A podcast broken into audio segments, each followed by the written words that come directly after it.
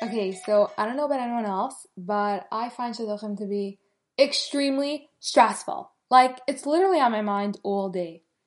When they asked me after 120 Tzipisa L'yeshua, I think I'm getting an A plus on that one. But anyways, the thing is, we have to be careful not to allow our lives to be completely consumed by it, to the point that it distracts us from focusing on our present lives and on things that we actually can control so that we're building productive and happy lives. A while ago, I heard over a line from Rabbi Majeski on Meaningful Minute, and it gave me like a serious paradigm shift on my entire perspective on life. I'm not the type to do this, but I actually pulled out a pen and a sticky note and I wrote it down. Ready? The Ramchal says that the number one job of the Yetzer Hara is to keep us distracted and not let us focus on what we're really here for.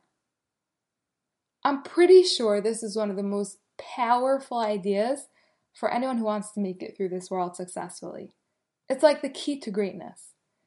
It helps remind us what's really important in this upside down world full of illusions and distractions. Of course, we want to get married, like yesterday, but stressing about it is not going to bring your shidduch any quicker.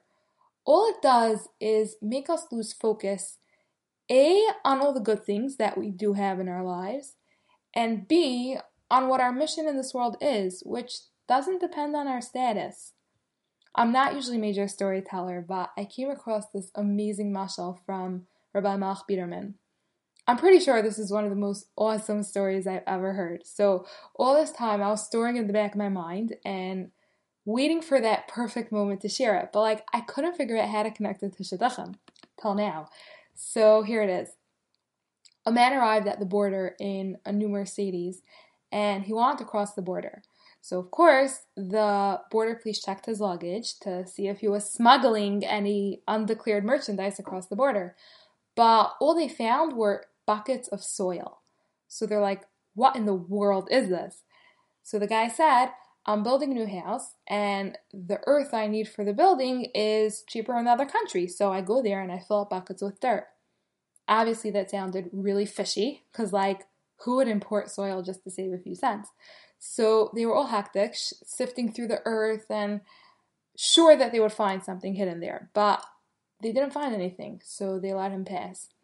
The next day, he came to the border again, riding in his brand new Mercedes. The Border Patrol sifted through the soil, didn't see anything suspicious, and they let him go. So this happened every day for months and months. And after a while, they stopped checking because they saw that there was nothing there. One day, he came to the border and he told the guards that he wouldn't be coming anymore because he finished building his house. So the border police couldn't contain their curiosity anymore and they asked him, Why are you bringing earth every day? Was it really just to save a few pennies? So he answered, I'll tell you, but only if you promise that you won't arrest me. So they promised, and he said, I was importing Mercedes cars. Every day I drove a new Mercedes across the border. The soil was just to divert your attention. See what happened? They were so busy focusing on the wrong thing that they lost sight of a major felony that was happening right under their noses. There's a lot to focus on in our lives, but shidduchim completely consumes us, and we tend to turn all our focus onto things that we can't even control. We have to remember that there are so many other aspects of our life, so let's at least try not to become totally consumed by the one thing that's not even in our hands.